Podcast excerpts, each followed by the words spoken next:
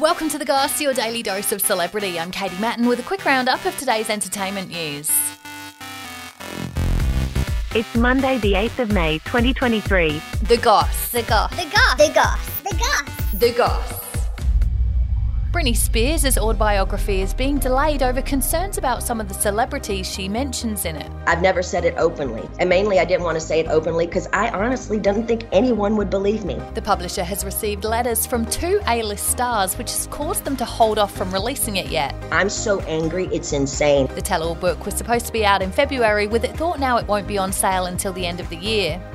Britney has been brutally honest in the book, with legal teams now working out how to proceed and avoid any defamation issues. I want to feel heard, and I'm telling you this again so maybe you can understand the depth and the degree and the damage that they did to me back then. Britney's been paid a $15 million advance payment for the book, which will talk about her 13 year conservatorship and fallout with her family. Especially if I get my fair served in turn and exposing what they did to me. She said this will be her moment to talk to the world, tell her side of the story, and set the record straight. I've done more than enough.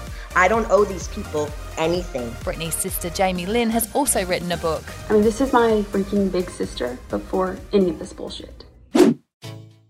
Kylie Jenner was refused entry to the Met Gala after party because by the time she arrived, it was too busy. I'm over keeping up with this lifestyle. The 25 year old billionaire was at the event with sisters Kendall Jenner and Kim Kardashian, with the club hosting P. Diddy's party overcrowded. Kylie was one of over 100 people stuck outside, with the door staff closing the doors, causing chaos.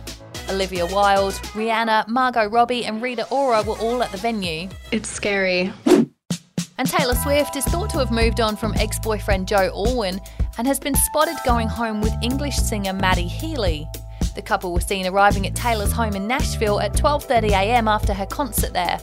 They had apparently dated briefly 10 years ago, with him having watched the gig alongside her friends Gigi Hadid and Lily Aldridge.